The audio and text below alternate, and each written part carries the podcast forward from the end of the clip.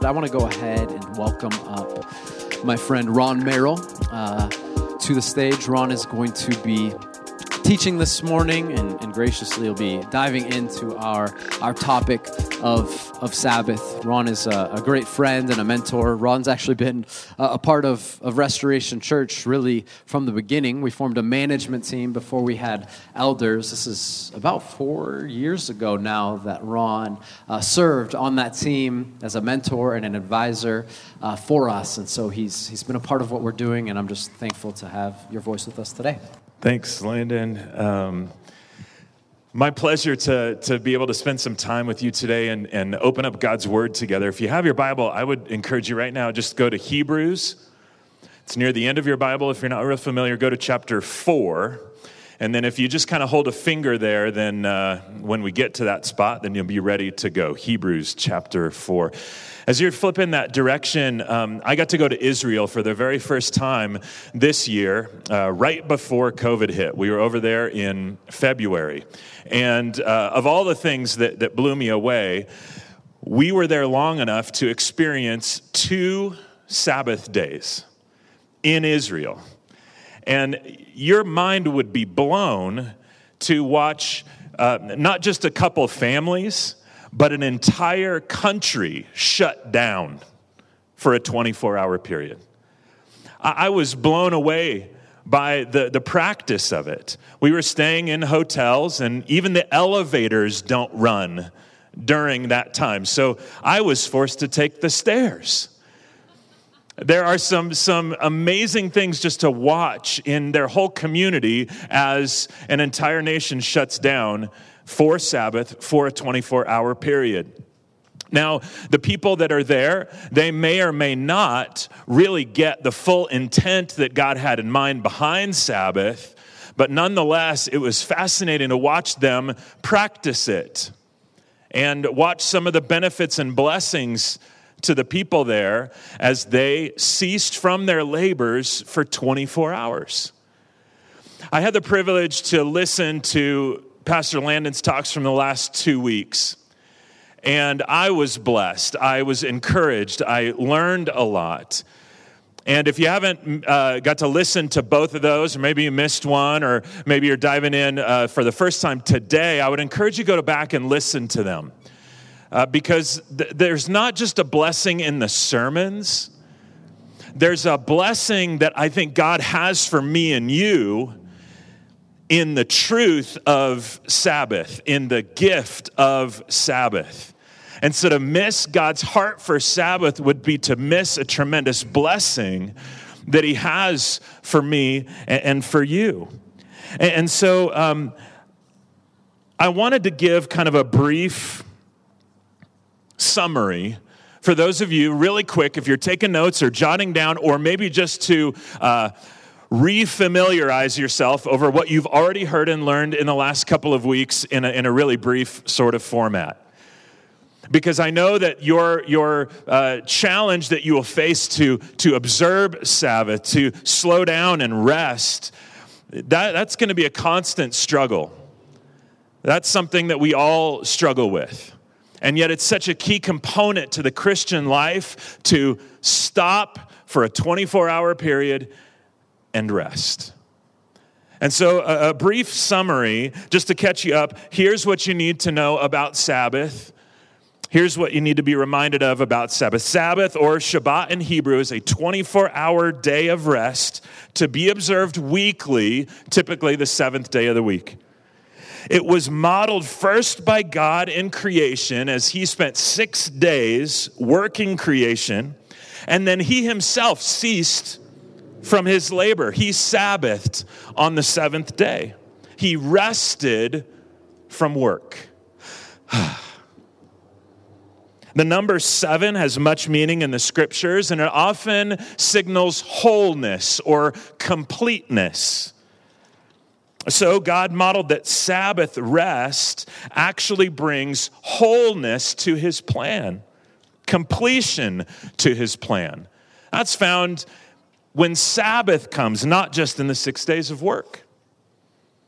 Right there, then in Genesis 2, right, basically at the beginning of the story, God blesses the Sabbath day of rest and declares it holy.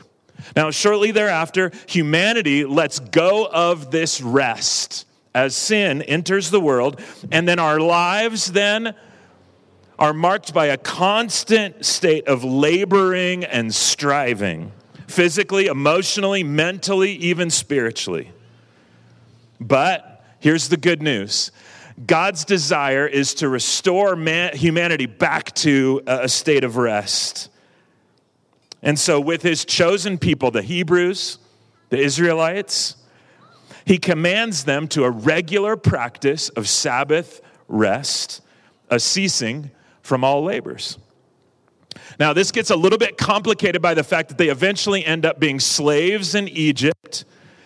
But faithfully, God then sets in motion a plan to catch this, deliver his people from slavery, and then bring them to the promised land, a land that's a, a land of beautiful provision and beautiful rest.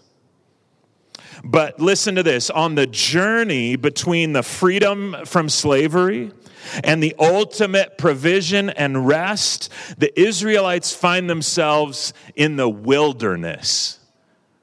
Does that sound familiar to anybody? It still rings true for us here today. God, in His good grace, wants them to live as if they're in the promised land, even though they're still in the wilderness.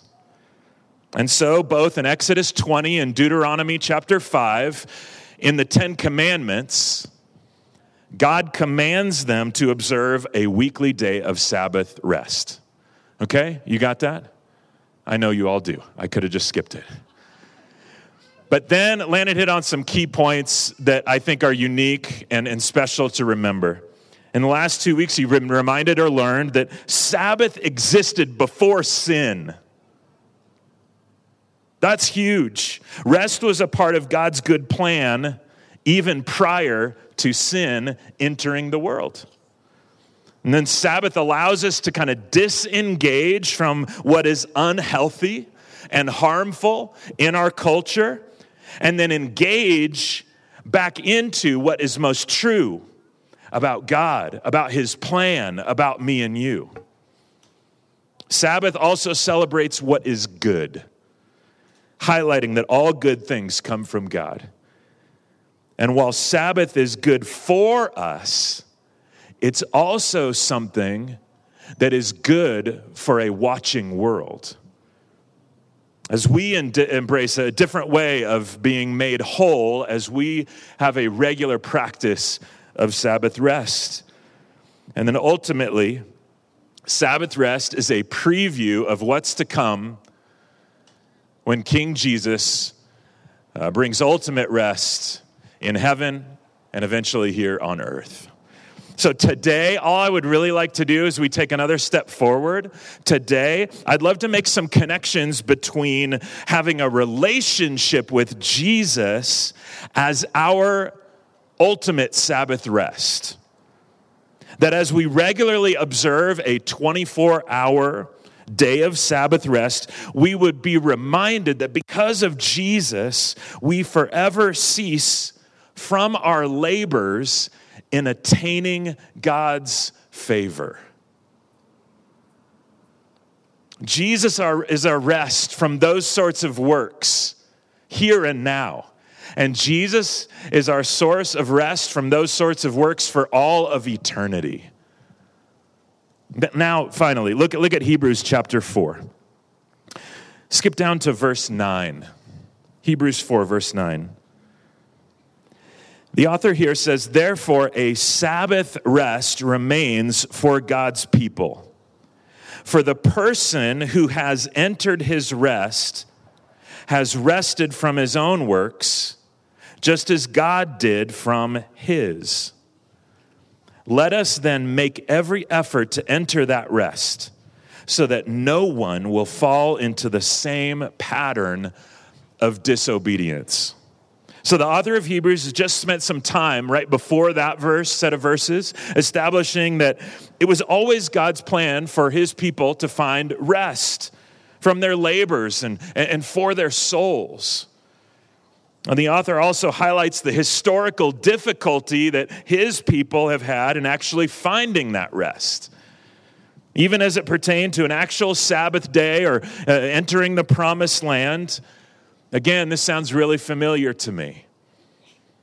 So in verse 9 and 10, the author makes it really clear a Sabbath rest still remains, but in Jesus. And some people have found that rest, while others with a hardened heart have yet to find it. We look at the latter part of verse 10. And the author says something interesting thing here. He, he says, he calls us to rest from our works just as God did from his. In other words, um, if, if God saw fit to rest, then we should too. If God saw fit to rest, then we should too. In a roundabout way, to not rest is to operate independent of God or maybe even view yourself as above God. That should be a sobering thought for a lot of us. And in verse 11, he calls us then to make every effort to enter that rest, not being obedient like generations past. Now, ironically, the place we really need to make some effort is in resting. so let's not do what the wandering Israelites did by not entering the rest found in the promised land, by us not entering the rest found in Jesus. A few chapters to the right, if you go to Hebrews chapter 10, Hebrews chapter 10, turn over there with me. Go to verse 10 through 14. There's even more clarity, and catch this on the link between a day of Sabbath rest and the rest we are to find in our relationship with Jesus. Would you even describe your relationship with Jesus to be a restful one? See, there's tangible, practical blessings and implications to our observance of a, of a weekly Sabbath day of rest. But, but there's also uh, this, this link that God is wanting to make for us between the rest that we find for our bodies and the rest that we find in our souls, only found in a relationship with Jesus. Look at verse 10 of Hebrews 10. By this will of God, we have been sanctified or made holy through the offering of the body of Jesus Christ once for all. Now, catch this. Look at verse 11. Every priest stands day after day ministering and offering the same sacrifices time after time, which can never take away sins. Verse 12, and highlight this first phrase, but this man referring to Jesus. But this man, after offering one sacrifice for sins forever, sat down at the right hand of God. He is now waiting until his enemies are made his footstool. Verse 14, look at this. For by one offering, he has perfected forever those who are sanctified or being made holy. So, in the Old Testament law, the Jewish people were uh, constantly laboring to make themselves uh, acceptable to their holy God. There's a hundred do's and don'ts of ceremonial law and temple law and civil law that they were constantly uh, measuring themselves against. And there were sin offerings and sacrifices provided by God so that people uh, could experience uh, a restoration in their relationship with God, at least temporarily. And you could imagine how exhausting that would be to have a relationship with God that was constantly based on the do's and the don'ts. How exhausting and tiring it would be to have to constantly strive and work and labor in order for you to be acceptable to God. I get tired just thinking about it. And when I look back on vast seasons of my own walk with Jesus, I fell into the same trap. If I do all the right stuff and avoid all the wrong stuff, then maybe, just maybe, I would be acceptable to God. And then I'd continue to stumble and fail. And then I'd feel that struggle and that relationship with Him. It was just exhausting. That exhaustion in our relationship with Jesus is not what He desires for me and you. He desires rest. But look at this amazing news that we're reminded of in Hebrews chapter 10, verse 12. But this man, Jesus, after offering one sacrifice for sins forever, the, the, the ultimate sacrifice of God's only Son, Jesus the Christ, he offered himself for our sins. He became the sinless, perfect, sacrificial lamb, capital L, of God for us on the cross. And after Jesus offered himself up on the cross, what did he do according to Hebrews? He sat down. It feels good to sit down. When you sit down, it typically means it's because you're taking a break, you're resting, you've completed whatever you need to do, and then you get to sit down. He sat down at the right hand of God. He didn't stay standing, he didn't stay laboring, he rested from his work on the cross because any work that needed to be done for the salvation of his people was completed. It was finished. And so he sat down. He rested, just as the Heavenly Father had rested from the work of creation. See, don't forget, precious friends and family, God's doing the work. God has done the work. And you and I are invited to rest in what he's already done. Are we invited to rest just temporarily? No. We're invited to rest every single day. We're invited to rest in a very tangible way on the Sabbath day. And we're invited to rest in the finished work of Jesus on the cross forever.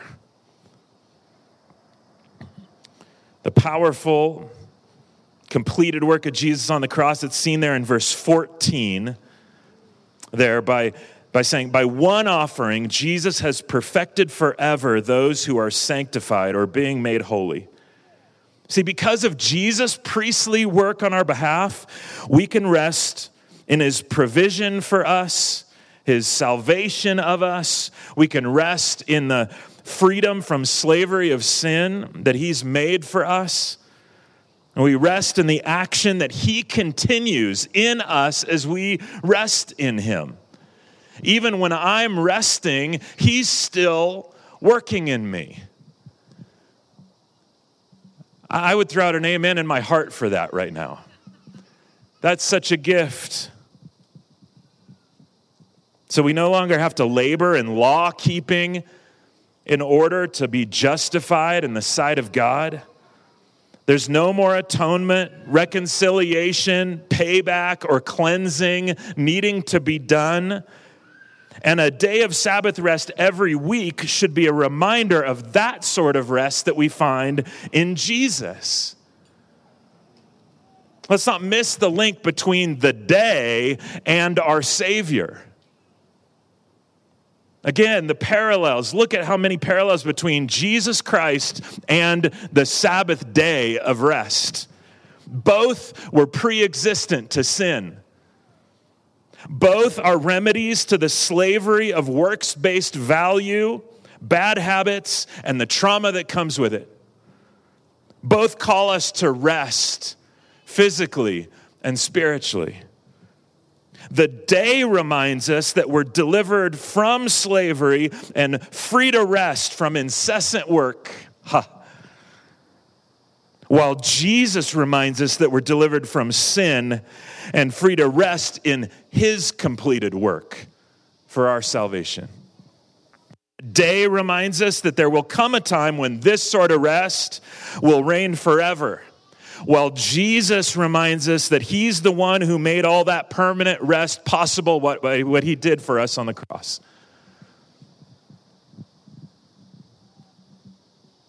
And Jesus even timed his death.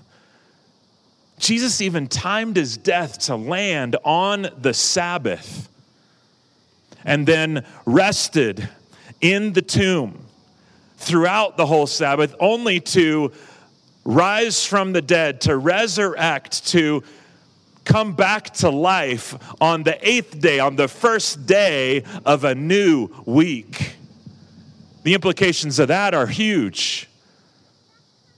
And so, a restful, abundant life is found in the overflow of the Sabbath day and our spiritual Sabbath rest in Jesus. Jesus alone, Jesus alone satisfies the requirements of God's law. Jesus alone atones for our sin. Jesus alone provides an ability for us to cease from our overworking, over wanting, and over worrying. Jesus alone provides that rest. And so, catch it, we can Sabbath rest weekly, knowing that Jesus has brought an end to our self effort and striving. We can Sabbath rest weekly, knowing that Jesus is the only one who can fill up what we often try to fill up with material possessions or accomplishments or escapism. We can Sabbath rest weekly knowing that Jesus has made a way for us to stop worrying about ourselves, worrying about our stuff, or worrying about our future. When we put our faith wholly in Him, we'll find the real rest that He intended for us. And I think that's why Jesus made it pretty clear. In Matthew chapter 11, verse 28, when he called to people and he says, Come to me, all who are weary and heavy laden, and I will give you rest. Come to me, all of you who are weary and tired and exhausted, all of you who are heavy laden from trying to measure up or do enough. Come to me and I'll give you rest. What a link between Sabbath day of rest and the rest meant to be found in our relationship with Jesus. As we close this out, it's kind of like this. Landon, do you mind coming up just for a second? It's a little bit like this. You know, when we step into relationship with Jesus, I think a lot of times what ends up happening is we we get excited about, "Oh my goodness, I have a relationship with Jesus." And in some senses, rightly so. Like, oh my goodness, what are all the cool things that we could go now accomplish for Jesus or do for Jesus? Have any of you ever had a, a season maybe where you're, you're tired? And it's not just from uh, worldly accomplishments, but maybe you're tired just from uh, trying to do the work of the ministry. We can get stuck in that. And so, in that, that regard, I want you to picture for just a second, and then we'll, we'll be done.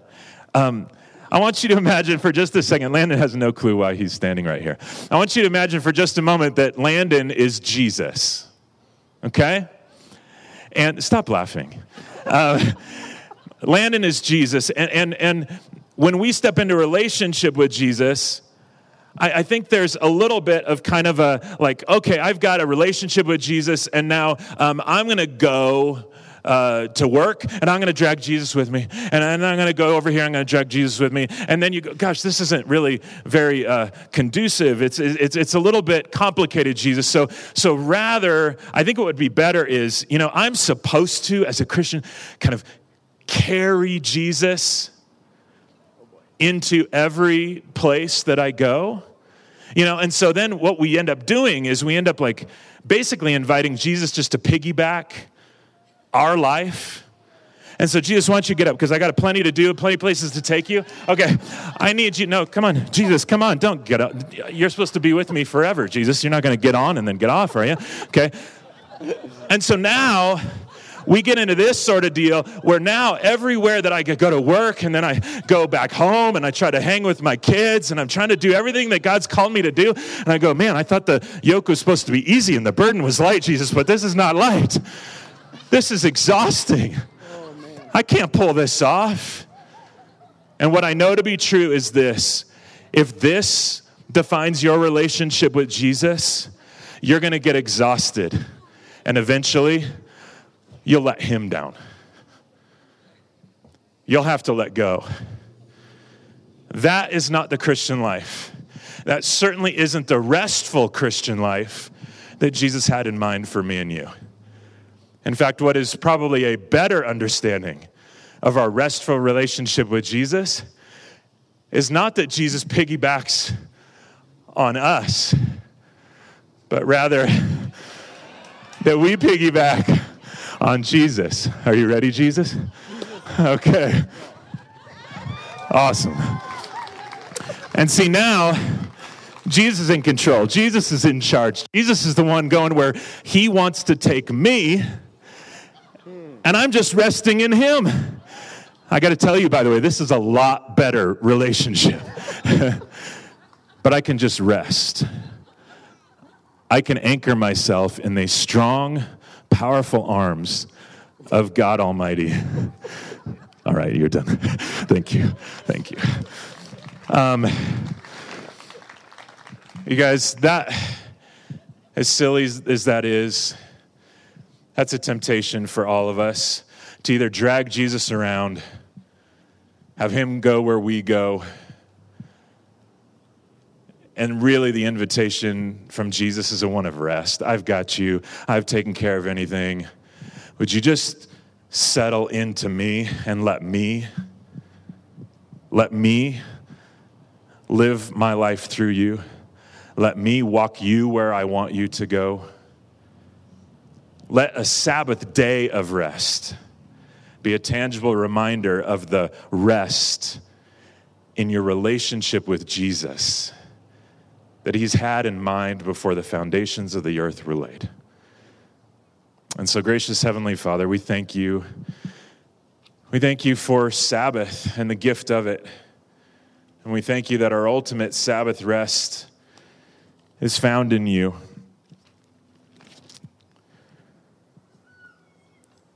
We give you a time here as we wrap up to respond to you. And ask, Father, that we just find our hearts settled and restful in our relationship with you, Jesus. We love you so much. In your name we pray. Amen.